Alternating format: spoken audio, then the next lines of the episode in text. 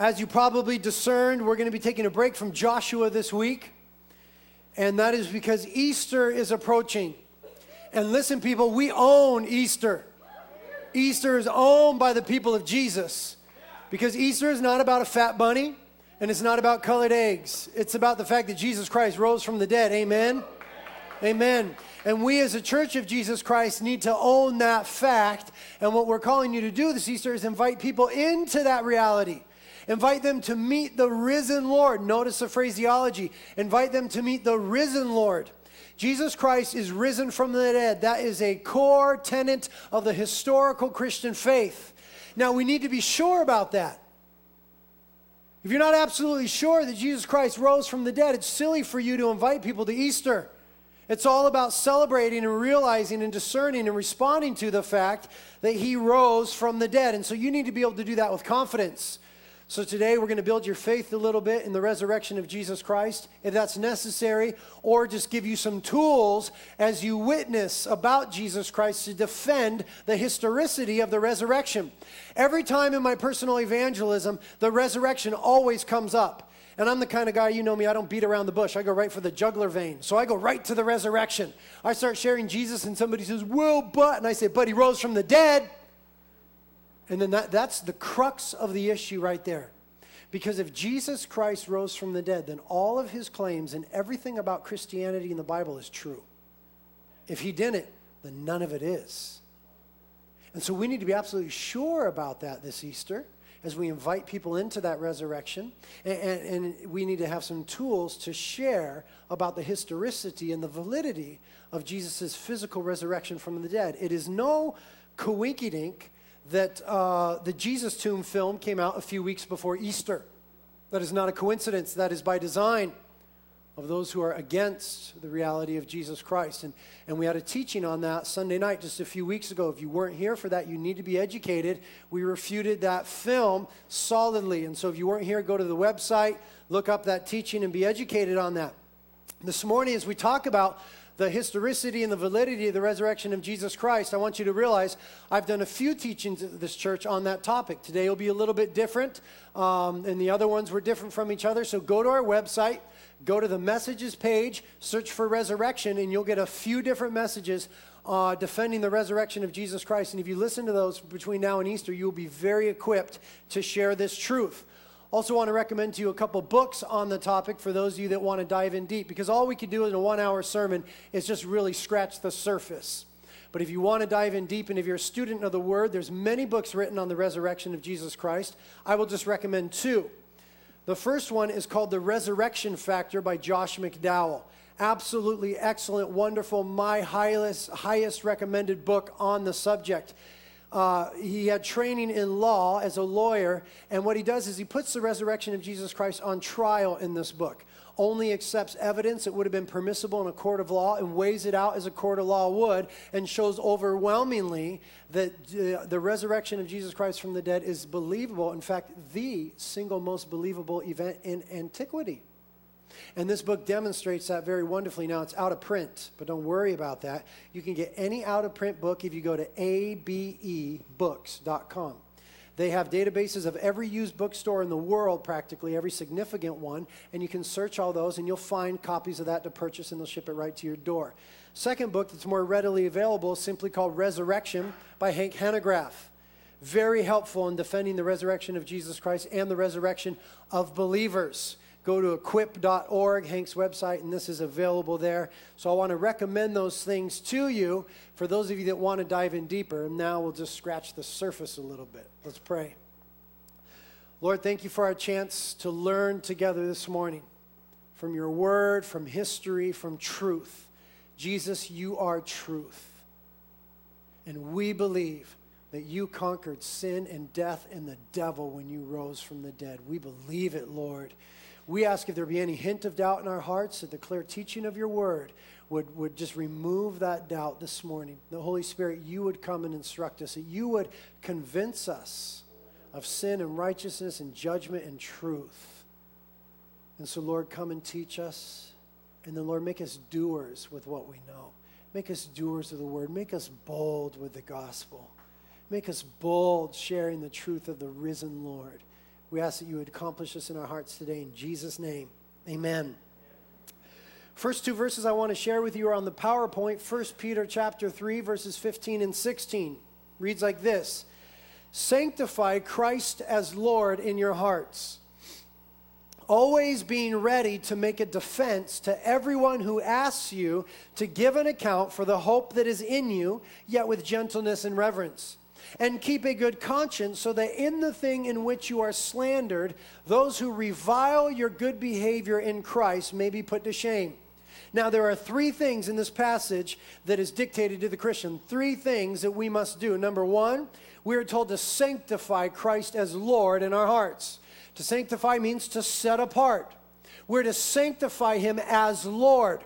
Not merely as Savior, not just as friend, not as problem solver, not as security blanket, as Lord. We are to set Him apart in our hearts as Lord. Secondly, we are to keep a good conscience.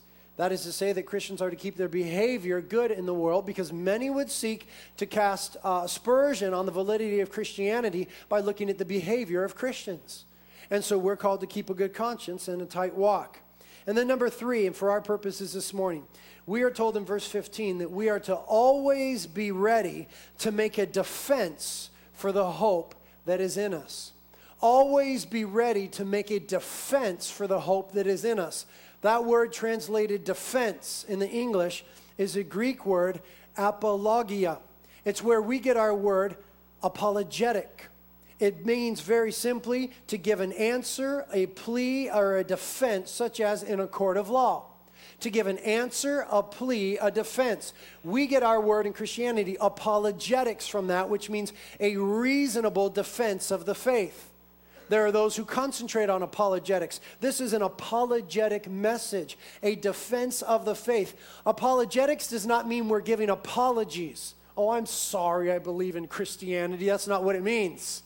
It comes from the Greek word, which means to give a reason, an answer, a defense.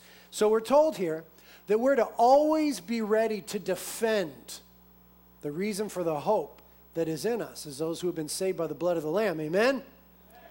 Second two verses I want to share with you are Jude 3 and 4, just one chapter in the book of Jude, tucked in there before the book of Revelation. And we have verses 3 and 4 here. It says, Beloved, while I was making every effort to write to you about our common salvation, I felt the necessity to write to you appealing that you contend earnestly for the faith which was once for all delivered to the saints. I want you to notice the potency of that statement the one who penned the book of Jude was going to write about uh, our common things in salvation. But the Holy Spirit, the author of Scripture, led him to write these words that we are to contend earnestly for the faith. In other words, that is what was on the heart of God for that epistle, that we would be stirred up to contend earnestly for the faith which was once and for all delivered to the saints. The reason is given to us at the end of the passage. For certain persons have crept in unnoticed who deny our only Master and Lord, Jesus Christ. So, Scripture tells us here that we are to contend earnestly for the faith. Earnestly means fervently, with passion, with tenacity. To contend means to fight to win to fight for a cause, but to fight to win. So we are to fight for the cause of Christianity with tenacity, with earnestness, with passion. And so it becomes very clear from the New Testament that every Christian is responsible for being willing and able to defend the faith, or at least why you yourself believe, and to earnestly fight for or contend for the faith. That is a privilege, the honor, the responsibility of every Christian. That is not to be left in the hand of clergy. That is not for pastors only or professional apologists. Every Christian is called in Scripture to be able to give a defense for why you believe what you believe and to contend for it, to fight for it with tenacity, with earnestness. Now, when it comes to apologetics, the defense of the faith, the paramount issue is the resurrection of Jesus Christ. It is the single most important issue, doctrine to defend with regards to the faith. The rest of Christianity stands or falls with the validity of the bodily resurrection of Jesus Christ. Now, there are four reasons why this is a most important issue and why you need to be educated on this today. The first reason comes from Romans chapter 1 verse 4, where we read that Jesus Christ was declared to be the son of God with power by the resurrection from the dead. So there we see, number one, the very identity of Jesus is determined by his resurrection from the dead. Very important. That means that if he rose from the dead bodily, then Jesus Christ is who he claimed to be the only unique Savior of the world, the Son of God, God in the flesh. If he did not rise from the dead, then he is not those things. The very identity of Jesus Christ is wrapped up in the fact of the resurrection. Therefore, it is very important that we know and defend and hold to it. The second reason is given to us in the first four verses of 1 Corinthians 15, which your Bible is open to. Let's start reading in 1 Corinthians 15, verse 1.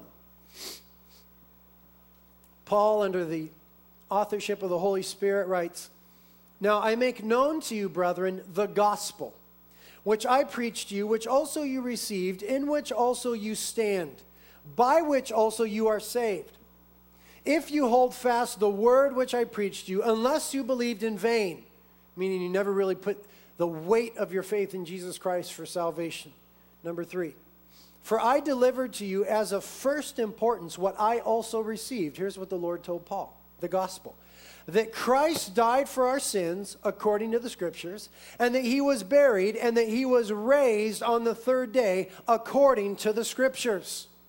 So, the second reason why the defense of the bodily resurrection of Jesus Christ is so important is because Jesus' resurrection from the dead is a core component of the gospel. If you remove that from the gospel, you no longer have the gospel. Call it whatever you want, some fancy religious idea, but it is not the gospel. The gospel includes those components the death of Jesus Christ for our sins, his burial, and his resurrection from the dead. You take away any portion thereof, you don't have the gospel. You take away the sin part, there's no gospel. And yet, much of the church today is doing that very thing. They want to soft pedal it, they don't want to offend, and so they don't say sin or that you're a sinner. Guess what? You are, and you do. So do I. Sin is the bad news. The gospel is the good news. Literally in Greek, gospel means good news. Ain't no good news without the bad news. You guys are telling people the bad news, you're going to give them the good news. You're going to give them medicine, you better convince them that they're sick first. And so we tell people that they're sinners in need of a Savior. And that Jesus Christ died for our sins, was buried, and then rose on the third day. If you neglect that part of the gospel, you're not giving the gospel because it is through the resurrection that sin and death and the devil were conquered. Amen? And so, because it determines the very identity of Jesus Christ and is a core component of the gospel, we cannot compromise on his bodily resurrection. Second, or thirdly, excuse me, we see that Jesus' resurrection from the dead proves the validity of our faith. Now we're going to start reading in verse 12 of 1 Corinthians 15. Let me give you a little background first so you understand what Paul's speaking about. He's talking here about the believer's resurrection from the dead. It is a core component of the historic Christian faith that there is a bodily resurrection for every believer in Jesus Christ. The totality of who we are has been redeemed and there will be a time where we receive a glorified body. It happens at the rapture of the church. For Christians who have already died, at that moment, their body is raised imperishable, and then they receive their glorified body. For those of us who are alive and remain, we shall be transformed, translated in an instant, in the twinkling of an eye, at the trump of God, shout of Michael the archangel. Amen. And so there is a bodily resurrection for you and I. That is a core tenet of the historical Christian faith. And Paul is defending that here in verses 12 through 14. Verse 12 of 1 Corinthians 15, Paul says, Now, if Christ is preached that he has been raised from the dead, how do some among you say that there is no resurrection of the dead? There were some Christians who were saying, Well, we die, but we don't rise from the dead bodily. The Jewish Sadducees also believe that. You remember from the Gospels, we have the Sadducees and the Pharisees and the scribes. The Sadducees did not believe in a bodily resurrection of the dead. That's why they were sad, you see. And then there were also Christians who didn't believe in it. Verse 13. But if there is no resurrection of the dead, not even Christ has been raised. You see, these two things are commingled the resurrection of the believer and the resurrection of Christ. Verse 14, potent for us. And if Christ has not been raised, then our preaching is vain. Your faith also is vain or worthless. If Jesus Christ is not risen from the dead, then the preaching and our faith is worthless. It has no value. Now, what Paul is speaking of here is a bodily resurrection from the dead. Any other sort of resurrection from the dead is foreign to the Bible. Whenever throughout biblical history, in the Old Testament, in the New, and in Judaism and in Christianity, when a resurrection is spoken of, it is always a physical resurrection. There's no such thing as a spiritual resurrection. It is always a context of a physical resurrection, always in the Bible. Any other idea, a spiritual resurrection, is foreign. So when we talk about Jesus rising from the dead, the, the, the doctrine that we're defending is his bodily resurrection from the dead. And Paul says here if Jesus did not physically rise from the dead, our faith is meaningless, it has no value. Now, the fourth point we see as we start reading in verse 15. Moreover, we are even found to be false witnesses of God because we witnessed against God that he raised Christ, whom he did not raise, if in fact the dead are not raised. For if the dead are not raised, not even Christ has been raised. But he was raised, amen? And so we shall be. Verse 17, potent for us. And if Christ has not been raised, your faith is worthless. You are still in your sins you are still in your sins. So, the fourth reason why this doctrine is so important is that Jesus' resurrection from the dead assures our being forgiven of our sins and receiving eternal life. There is no forgiveness of sins without his bodily resurrection from the dead. The death on the cross is meaningless. It's just another death if he did not rise from the dead. Remember, he's identified as the Son of God and the Lamb of God and the propitiation, the sacrifice that satisfied the wrath and judgment and standard of God by the fact that he rose from the dead. The resurrection is the stamp of approval on the crucifixion. And so, for those four reasons, this is the singularly most important issue in Christianity when it comes to apologetics.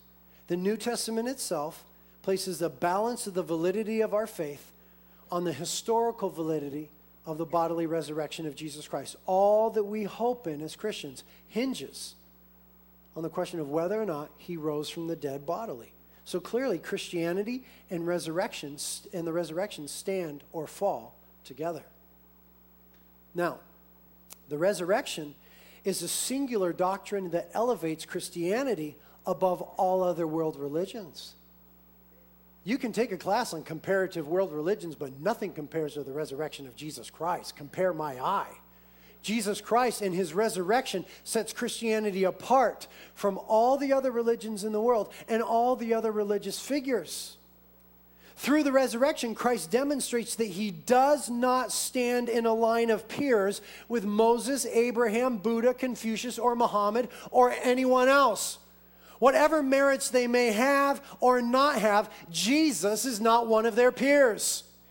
He is the only one who predicted and pulled off his own death and resurrection. Therefore, his words and his words alone have validity beyond anyone else in history and beyond any other religious claims. He is utterly unique. He said in John 14, 6, I am the way, I am the truth, I am the life. Nobody gets to heaven except through me. And he said very potently in John 10 18, No man takes my life from me. I have the power to lay it down, and I got the power to take it up again. And so he did. Jesus rose from the dead. In spite of these facts, there are some horrific statistics that reflect upon the current state of Christianity. Here's a quote from Newsweek in an article from 1996.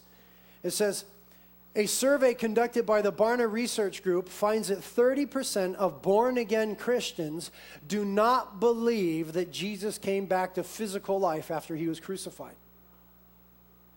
30% of so called born again Christians said they do not believe in the physical resurrection of Jesus Christ. Guess what? If they don't believe in that, then they're not born again. Because without that, our faith is worthless. You can have a religion, you can have a glee club, whatever you want. But without the bodily resurrection of Jesus Christ, don't call yourself a Christian. It is not Christianity. This is even more disturbing. In a survey of 7,441 Protestant pastors, 51% of Methodists, 35% of Presbyterian, 33% of Baptists, and 30% of Episcopalian pastors did not believe in the physical resurrection of Jesus Christ. There is a problem in Christianity. There's a problem in Christianity. That's what happens when you begin to compromise and let go of the inerrancy, infallibility, and absolute authority of the Word of God. You begin to compromise on that and put yourself in place of judge. Well, I believe this from the Bible, but not that. I'll lay hold of this, but not that. Well, I think Jesus said this, but not that. I don't really think it means this here. You put yourself in the place of judge. I'll tell you, the first place that you'll start to compromise is the resurrection of Jesus Christ. Satan will see to it. That's the first place that he will attack. And, and you let doubt take hold in your heart, and that's exactly where he'll go. And Christianity reflects that. You see, but Jesus himself told of both his physical death and his physical resurrection before those events were ever to transpire. He predicted them. Therefore, if they did not happen, he's a liar and a deceiver. If they did happen, then he is the Lord God Almighty, the only unique Savior of the world. And what an able defense of the resurrection does is this it removes the question is Christianity valid? It removes that question from the realm of philosophy and puts it in the realm of history. Is Christianity valid? It is not a philosophical debate. It is not a contest of ideas. Our faith is based on a historical figure who died a literal physical death and rose again, literally and physically from the dead. It's not a matter of philosophy or ideology, it's a matter of history. And so, an able defense of the resurrection of Jesus Christ removes the debate from the realm of philosophy, which is endless, and brings it into the realm of history. And what we find is that the resurrection of Jesus Christ is not only actual and historical, but it is evidential and defensible. And so here's what we're going to do I'm going to give you 12 brief facts, and you need to keep these facts in mind.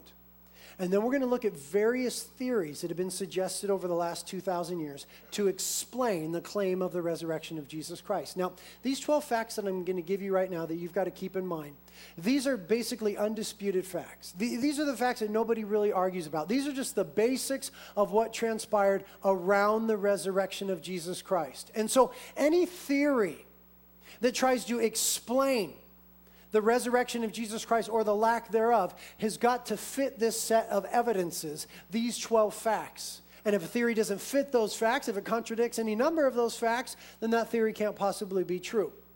Okay, so keep that in mind as we look at those various theories. But here are the facts. Facts number one Jesus died by crucifixion. We know that, it's historical. Fact number two, he was buried. Fact number three, Jesus' death caused the disciples to despair and lose hope, believing that his life had ended. Everybody knows that. Fact number four the tomb was discovered to be empty just a few days later. Talk about that. Fact number five the disciples had experiences which they believed were literal appearances of the risen Lord. Fact number six the disciples were transformed from doubters men who were afraid to identify themselves as even being with Jesus, to then boldly proclaiming his death and resurrection. That's a historical fact you got to deal with. Number seven, the message of the resurrection was at the center of the preaching in the early church.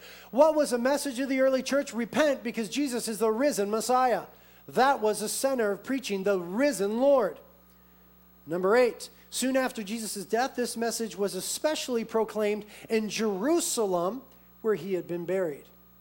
Therefore, it was easily observable whether or not he rose from the dead. Fact number nine as a result of this preaching, the church was born and grew. If the early church preached a risen Lord and he wasn't risen, then why was there an early church? Because any Jew in Jerusalem could have walked over to the grave and rolled away the stone and saw his body there if it was there. You need to think about that you need to deal with that fact. Fact number 10 is very strong. Sunday became the primary day of worship. You Gentiles don't understand how profound that is. For all of Jewish history, they had worshiped on the Sabbath, Saturday. And then the early church, which was all Jews, no Gentiles, the early church was all Jews, they began to worship on Sunday. Not only that, but they stopped sacrificing in the temple. What event was so enormous that it changed all of Jewish history and the entirety of their life of worship? Fact number 11 James, who was a physical brother of Jesus and who was a skeptic, was converted to the faith when he believed he saw the resurrected Jesus. James was one of those who were present in Nazareth after Jesus taught in the synagogue and, re- and began to reveal his mission from Isaiah 61, James is one of those who marched him up to a high cliff and sought to throw him off. When we go to Israel, and there's a hundred of you going to Israel with us, when we go to Israel in September, we will go to Nazareth, and then we will go to the high cliff outside of Nazareth where they took Jesus and threw them off. It's a cliff overlooking the valley of Armageddon. James was there that day. How do we account for the fact that this man who grew up with Jesus, who was a skeptic, suddenly turned, became a believer, and became the leader of the church in Jerusalem? And number 10, the Apostle Paul, or number 12, excuse me, who was on his way to kill Christians when he had an encounter with somebody who was risen that changed his life. Now, any theory that is given to explain the resurrection of Jesus Christ must take into account all these facts and must be consistent with these basic historical facts. I'll tell you in advance, the only one that is is the bodily resurrection of Jesus Christ. But some other people throughout time have taken some stabs at this. So here are some alternative theories that suggest that Christ's tomb remained occupied. In other words, these ones say that there was not an actual empty tomb, okay? Idea number one that's been given. They say Jesus was buried in an unknown tomb and never rose from the dead. Buried in an unknown tomb and never rose from the dead. Well, that contradicts point number four that the tomb was discovered to be empty a few days later. Nobody thought they had an unknown tomb. By the way, there was an angel in it. He wasn't unknown by any means. And that contradicts number 12, the fact of uh, Paul being converted through a risen Lord. Number two, the disciples went to the wrong tomb. Jesus never rose. Many people believe this. Oh, look, the disciples, they made a mistake. They were very excited and they ran to the wrong tomb. Jesus never actually rose from the dead. But evidence number five says that the disciples had experiences which they believe were a literal appearance of the risen Christ all the way through down to number 12. The message of the risen Christ was what was preached. The church was based on that. 1 Corinthians chapter 15 verse 5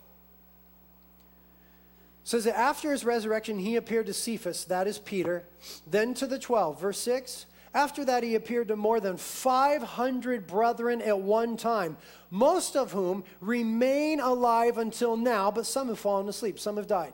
And then he appeared to James, his earthly brother, then to all the apostles, and last of all, as it were, to one untimely born, he appeared to me also, Paul says. So, over 518 witnesses claimed to see the risen Lord.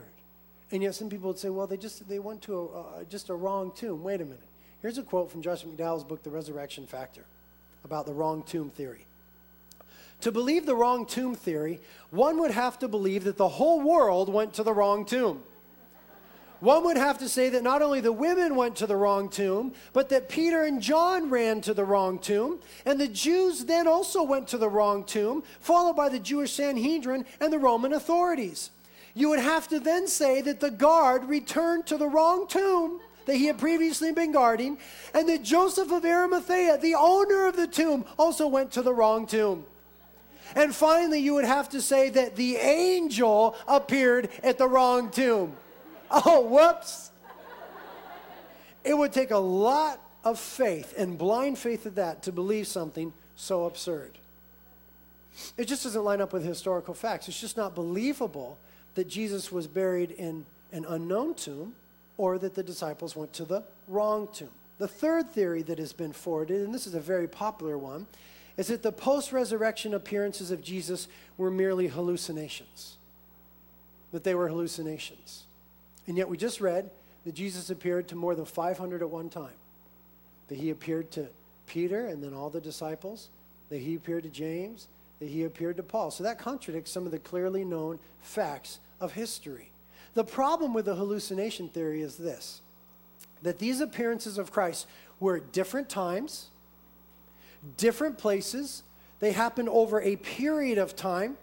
He revealed himself to different people from different backgrounds with different psychological situations happening in their little heads.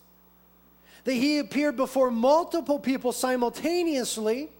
These appearances involved interaction, speaking with Jesus, Jesus speaking to them, touching Jesus. These appearances involved the consumption of food, and then they stopped abruptly. None of those are characteristic of hallucinations. They don't happen to a group of 500 people at one time whose story would corroborate with one another perfectly. They don't happen to people of different backgrounds with different psychological things happening in their mind at different times. They don't happen with interaction. Nobody touches the wounds of a hallucination like Thomas touched the wounds who had doubted and said, My Lord and my God. And then they stopped abruptly. How do you explain that? Well, the ascension, the bodily, literal ascension of Jesus Christ. So, the post resurrection appearances being hallucinations contradicts some of the known facts. It doesn't hold water. Fourthly, people claim that Jesus' resurrection was merely a spiritual one. Now, there's a large segment of Christianity that believes this. Many of the seminaries in America have let go of a bodily resurrection of Jesus Christ and say, well, it, it was a spiritual, existential resurrection, not a bodily one. Well, that contradicts number four, that there was an empty tomb. Where's the body if just the spirit rose? Contradicts number five, that the disciples had experiences where they saw him. Contradicts number 11, James seeing him, Paul seeing him, and the 500 seeing him. Uh, but, but even perhaps more powerfully is this the idea of a spiritual resurrection is totally foreign to the Bible and the Hebraic mindset. It's absolutely foreign. It was a Greek concept. It was never in the Bible. It was never in the Jewish heart or mind that there was a spiritual resurrection. That wouldn't have made any sense. Anytime a resurrection is spoken of, it's physical. The spirit is created to live forever by God. Absent from the body, present with the Lord. The spirit either goes to heaven or hell, but the body is resurrected. Whenever the Bible or Judaism, which is the context here, spoke of a resurrection, it was always bodily. And so a spiritual resurrection is an invention of man, birthed in a doubtful heart. There's no facts to it, there's no history to it, there's no context to it whatsoever. And in fact, Jesus himself utterly destroys this notion in Luke chapter 24. Please go there. Luke 24.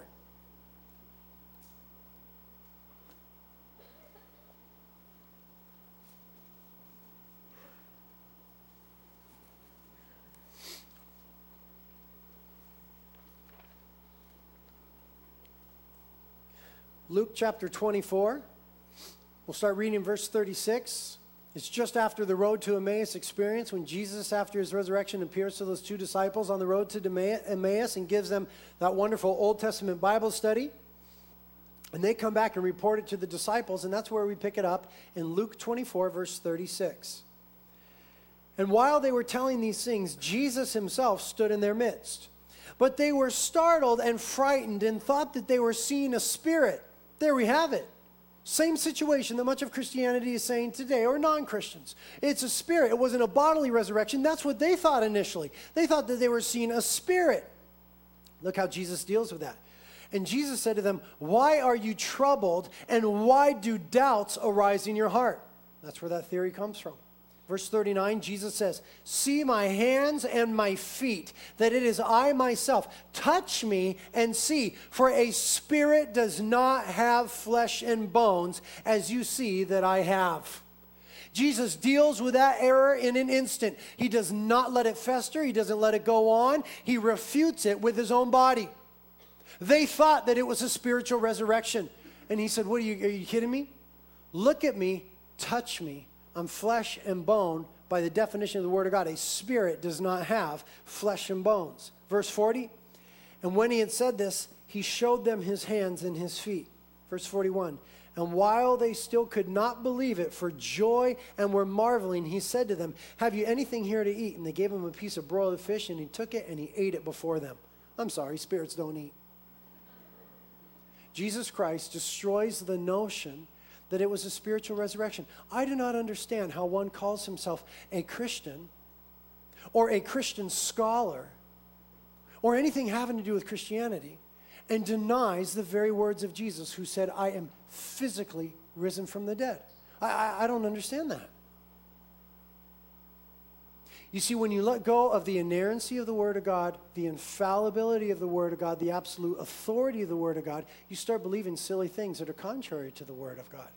And what those people effectually do is they put themselves in the place of judge. I don't care how wise they sound, I don't care how learned they are, they are not the judge of God's word. They put themselves in the place of judge. They say, Well, I'll believe this, but not that. I see evidence for this, but I don't see it for that. Well, I can understand this, so I'll lay hold of that, but I'm not too sure of that. They put themselves in the place of judge, and the moment you have man as judge over the Word of God, you are on a slippery slope.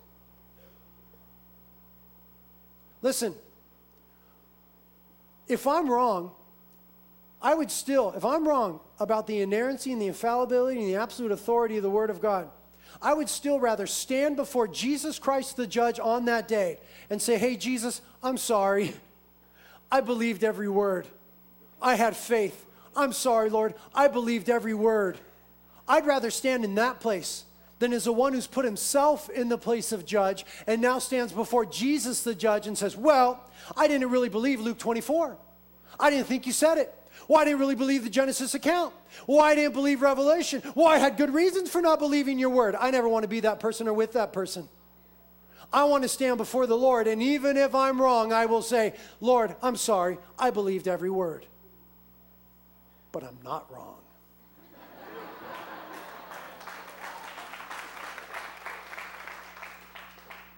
This next one, number five, is a doozy. They say Jesus didn't resurrect at all, but he was impersonated by his long lost twin brother. this is not a joke. In 1995, a philosopher, Robert Greg Cavin, suggested this idea. He wrote about it. People believe it. This is published. In 1995, he said this Jesus had a twin brother, and his name was Jerome. Where do you get Jerome? Jerome? Yeshua and Jerome? I don't know, but that's what he says. Jesus had a twin brother, his name was Jerome.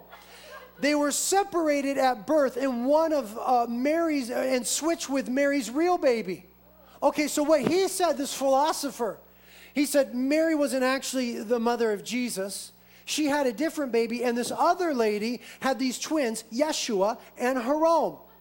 But they got switched. I guess the cave in Bethlehem was such a crowded birth center that night.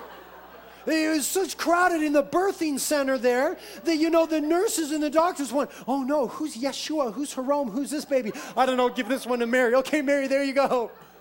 And then she never actually had Jesus at all. But she raised this baby named Jesus. And Jerome, the long lost twin, this man said, never saw his twin again until the cross. He showed up at the cross and he saw the mirror image of himself there and he devised this idea. I will pretend to rise from the dead on the third day, and because I look just like Jesus, I will claim to be him, and I will carry on his mission, and I'll fool all his disciples who walked, talked, ate, and slept, and laughed with him for three years. That's stupid. I mean, people believe this. Listen, it, seems absurd to us, but the Bible says that when people have rejected the truth, they will believe the lie. And I find it almost unfathomable what people will believe once they've rejected the truth. There seems to be no end to the lies that they will believe once they have rejected the truth. And we are living in a day and age where people don't want to deal with the truth. In whatever sphere you're talking about, people do not want to know with and deal with the truth. Number six, they say that the resurrection of Jesus Christ is merely a legend. That contradicts facts 1 through 12. Listen, it's not possible that a legend develops in a couple of decades. Legends take hundreds of years to develop. Paul wrote 1 Corinthians chapter 15, which is in front of you, in the year 56 AD. That's just 20 to 25 years after the death of Jesus Christ on the cross historically speaking. Legends do not develop in 25 years. John Lennon died in 1980, 27 years ago, further than the time that separates the death of Jesus Christ and the writing of the book of 1 Corinthians. Imagine if someone were to write a book today and say, John Lennon rose from the dead. And, and, and he appeared to Paul and then he appeared to Ringo, and then he appeared to George, and then he appeared to 500 hippies at one time. And 27 years later, you have that book now, just written now, 27 years later. And, and, the book claimed hey, about 500 of those people that saw John Lennon alive are still alive. all we would have to do is say, somebody please come forward to verify this. Somebody come forward to verify this. And when nobody came forward, when there wasn't 500 people who said, Oh, yeah, I saw him alive, then that book would not go into circulation. It wouldn't gain any traction. It wouldn't gain any popularity. It'd be deemed nonsensical and a fabrication from the beginning. And yet we have the letter of First Corinthians just 20 to 25 years after the death of Jesus Christ, being circulated in that very region and beyond, claiming that Jesus rose from the dead and that there were some 500 brethren who had seen him who were still alive. Clearly, somebody said, Where are some of the 500? And after 100, 200, 260, 370, 420, 496, 500 people came forward. They said, Okay, this letter's authentic. And then it was circulated. And now we have it 2,000 years later. We would not have 1 Corinthians 2,000 years later if it made a claim that some 500 people were still alive that saw Jesus rise from the dead and they never existed. To say that it's a legend, it simply contradicts the known facts. It makes no sense. These were eyewitness accounts. And so, those are the theories that assume that the body of Jesus was still in the grave. They don't fit the facts. Now, the following theories try to account for the grave being empty because that's pretty strong evidence. There was this empty grave. The wrong grave one is silly, you know what I mean? And the unknown grave doesn't make sense. And the spiritual one, that holds no weight. And uh, the legend, that doesn't seem to fit. So now here's the theories that try to account for the tomb being empty. The first one is this, and this is very popular. People say that the body of Jesus was stolen by the disciples.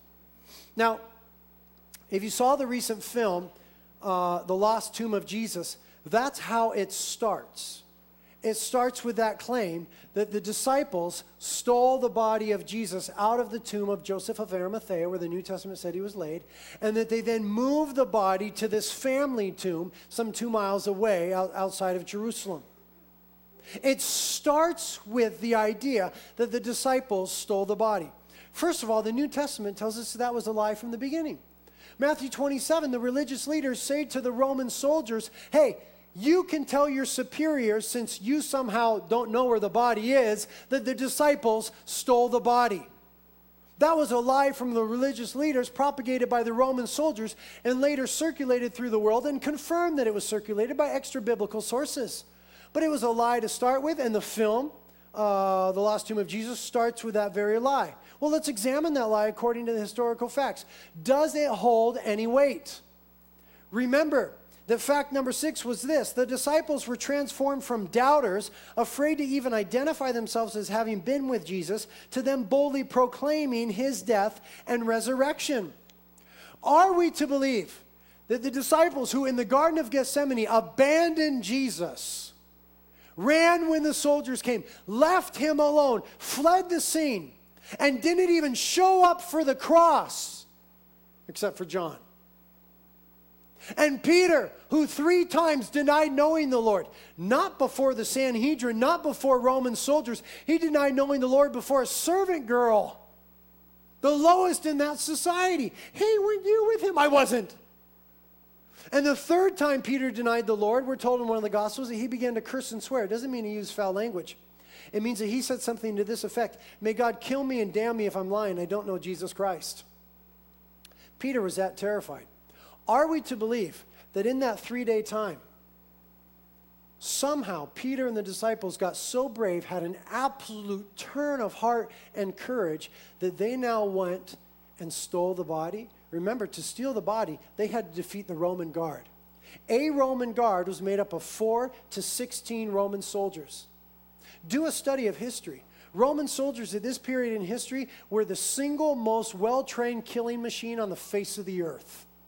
They were killing machines, trained to defend six square feet of ground against multiple oncomers. Killing machines. Are we to believe that the disciples who fled at the Garden of Gethsemane, who denied ever being with Jesus, that didn't even show up for the cross, now they show up and they beat up the Roman soldiers? Listen, the women showed up to the cross. It's more believable that the women beat up the Roman soldiers than it is the disciples. They were brave enough to be at the cross. So maybe the women came and the women beat up all the soldiers. I, I, nobody with a brain believes that. That's not even possible. Beyond that, then, the, the, the stone in front of the grave was one and a half to two tons, and it was sealed with the Roman seal. To break that seal without authorization was punishable by death.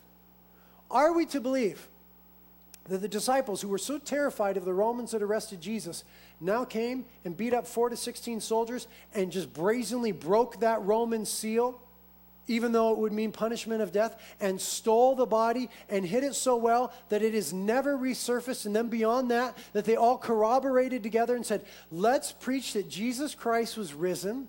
Let's write about it. Let's spend the whole rest of our lives preaching about it, even until they kill us, and we'll still keep it secret, keep it safe. Are we to believe that? That these guys who were cowards in the Garden of Gethsemane all now died for a lie. Because every one of them died a martyr's death because of their belief in a risen Lord. Okay, maybe one, maybe two. But are we to believe that all the rest of them, that never, not one of them, at the moment they were being tortured, would have simply said, Okay, okay, stop. Oh, stop. We stole the body. Oh, we hid it in this valley behind Jerusalem. It's, you could go find it there. We stole the body. It's not true. Stop killing us. James was ran through with a sword. Peter was crucified upside down. His guts would fill his throat and he'd suffocate on him. Don't you think at some point the cheeseball Peter, who denied the Lord three times, would have said, Stop! We stole the body. How are we, people with brains, to believe that the disciples defeated the Roman guard, stole the body, hid it so well it's never resurfaced, and that every single one of them gave up their lives and died horrible deaths for that lie. This simply isn't believable. It simply isn't. Secondly, they say this here's another theory Jesus didn't actually die on the cross, rather, he merely fainted and was revived in the tomb. This is called the swoon theory. It's gained much popularity throughout history. It was first introduced in the first half of the 19th century.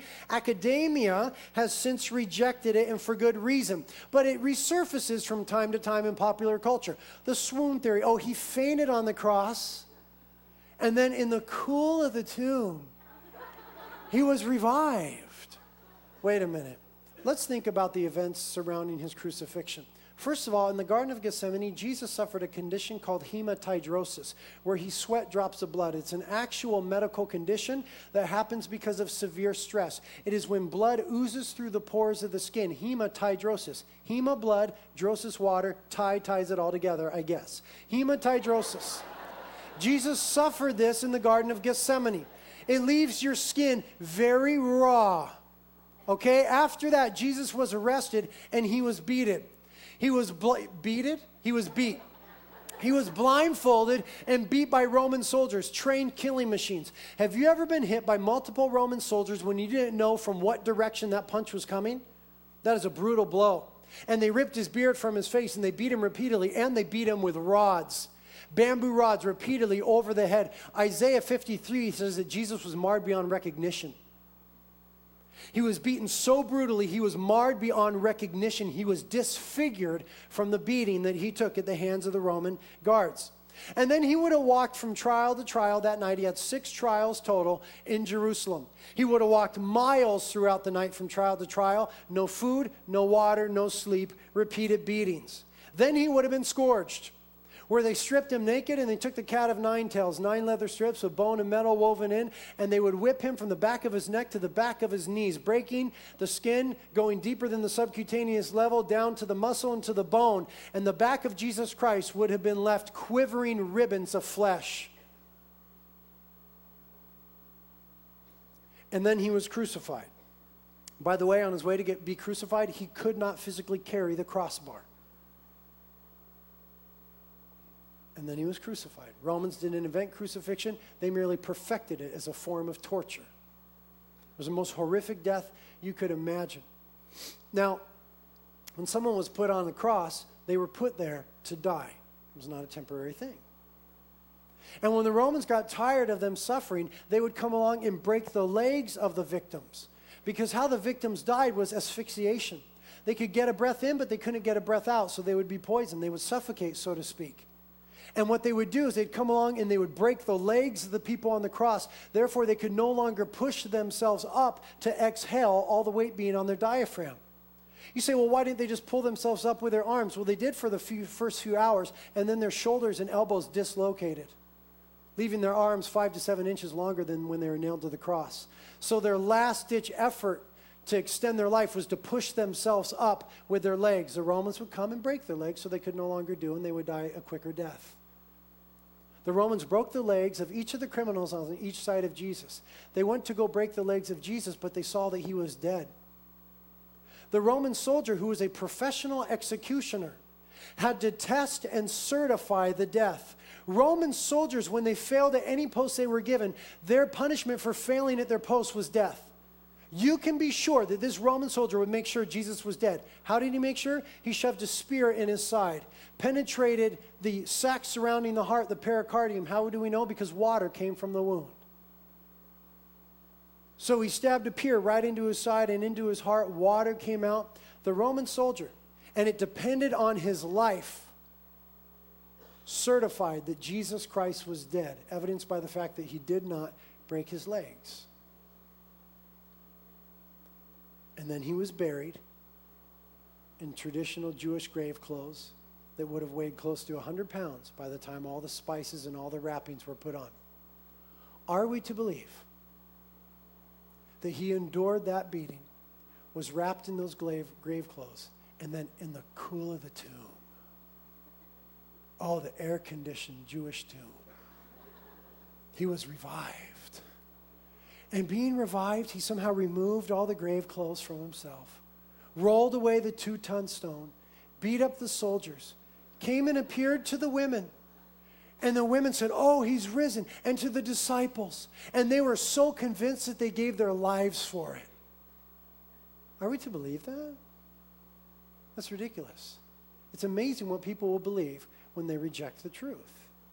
There's just no validity to it. It's just unbelievable to think that Thomas will put his fingers in those wounds and say, My Lord and my God. Doesn't make any sense. They were convinced that he had conquered death, and so they worshiped him. Third theory is that Jesus was drugged on the cross and resuscitated later. That it was a plot called the Passover plot. There was a whole book written about it, a rather lengthy book in 1965. I have a copy of it here, written by a, name, a guy named Hugh Schonfield, The Passover Plot. What he says in this book, and it's been reprinted dozens of times, what he says in this book is that Joseph of Arimathea and an unidentified Jewish co conspirator poisoned Jesus, drugged him on the cross with a drug that they knew would allow him to be resuscitated. And later on, they resuscitated him, nursed him back to health, presented him before the world as the risen Lord, and it was a big scheme from the beginning. That makes no sense. That holds no weight. But wait, people believe this book. This book has been reprinted, as I said, dozens of times. That copy's from 1985. It was originally written in 1965. People buy into this stuff. Number four, they say that the body of Jesus was taken by the authorities. Okay, wait a minute. Does that fit the facts? That's absurd for the following reason. The same authorities in the book of Acts commanded the disciples to stop teaching in the name of the risen Lord. They commanded them to stop preaching a risen Jesus Christ. Why? Because the risen Lord and his followers threatened their socio political, religious, economic power base. And so they commanded them at the threat of their lives to stop preaching the risen Lord in Jerusalem. If they stole the body, the authorities, as many people say, all they would have had to have done to put an end to the preaching is present the body. You stole it. You must have it. Just produce it. Just drag the body of this dead guy named Yeshua through the streets of Jerusalem, and Christianity be over before it started. Nobody would believe, nobody would respond. The authorities wouldn't have any problem at all. It makes no sense to say that they stole the body. If they stole the body, they would have simply presented it, and Christianity would have been dead before it began. But what do we have? We have 300 years later Rome becoming a Christian nation based on the preaching of a risen Lord. What do we have? We have Peter in Jerusalem preaching a risen Lord and 3,000 Jews getting saved during the first sermon. We have the church growing to well over 10,000 people in the initial weeks of the church based on the fact of the risen Lord. If somebody had just produced the body that the authorities had or found it wherever the disciples hid it, it would have been over. But we have thousands upon thousands of Jews forsaking Saturday, worshiping now on Sunday, no longer sacrificing because Jesus Christ was the sacrifice that satisfied the wrath, standard, and righteousness of God. We have all the transformed lives. We have the disciples giving their lives for the resurrection of Jesus Christ. It just doesn't make any sense. If we were to have a trial and we were to call eyewitnesses, and we said, okay, we want all the witnesses of the people that have seen the risen Lord. There would be at least, according to Scripture, 518 people that would come forward. If each of them testified for just six minutes, which would be a very short time on the stand, if each of them testified for just six minutes, that would be over 50 hours of eyewitness testimony. 50 hours of eyewitness testimony. Next, the attorneys would certainly say, okay, well, let's hear from the other side now. Let's hear eyewitnesses who have seen the dead body of Jesus Christ.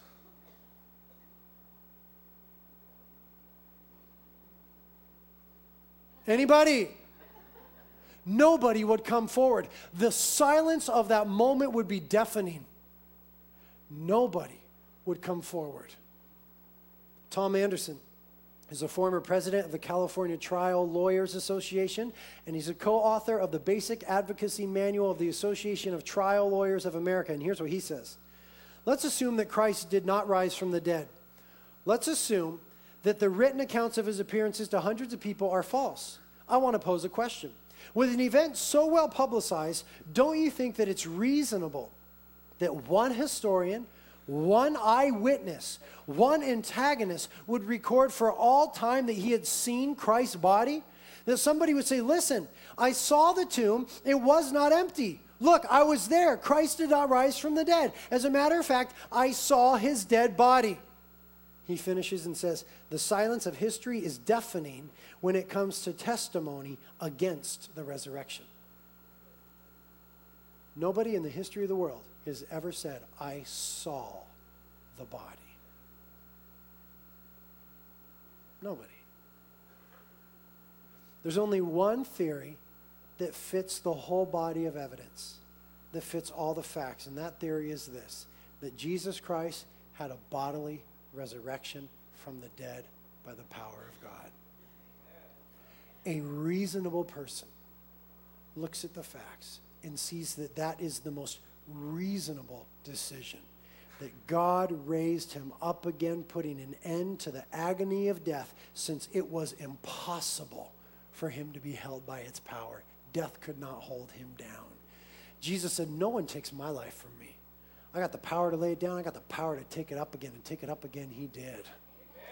And so we proclaim this day that the bodily resurrection of Jesus Christ is reasonable, rational, historical, evidential, and defensible. We proclaim this day that the bodily resurrection of Jesus Christ is reasonable, rational, historical, evidential, and defensible. So don't be bullied to think otherwise. Think logically, think soundly, investigate and challenge others to investigate. Because Jesus was risen from the dead, then our salvation and all the promises that accompany it are yes and amen in Him. And we have the sure hope of heaven. And so, people, invite your friends to Easter with confidence. I mean confidence. I mean boldness. Hey, you need to come and hear about Jesus. He rose from the dead. Just invite him just like that. I finish with this challenge.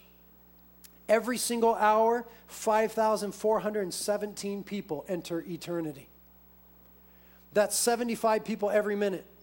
That is 1.25 people every second. What are you going to do about it? What are you going to do about it? Because Jesus rose from the dead and conquered death. Amen? Let's stand.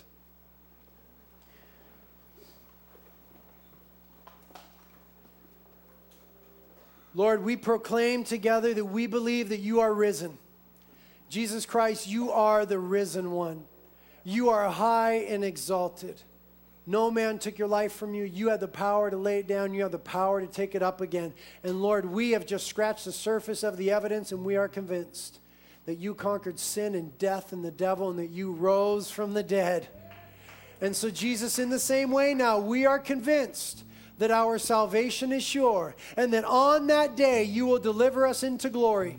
We are convinced that our sins are removed as far as the east is from the west. We are convinced that they are buried in the deepest sea. We are convinced that we have been washed white as snow by the blood of the Lamb. We are convinced that Satan is defeated by the cross of Jesus Christ.